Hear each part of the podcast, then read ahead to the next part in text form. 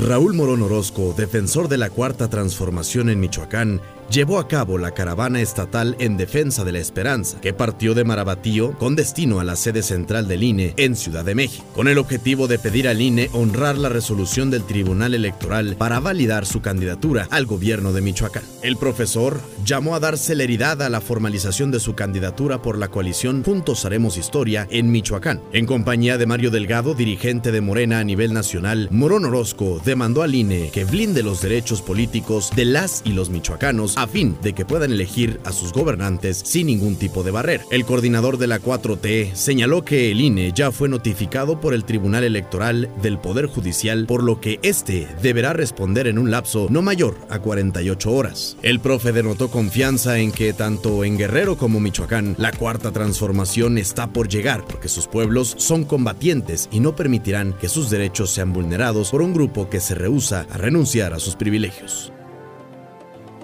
Esta es la décima entrada del podcast Juntos Haremos Historia por Michoacán. Soy Fay Cortés.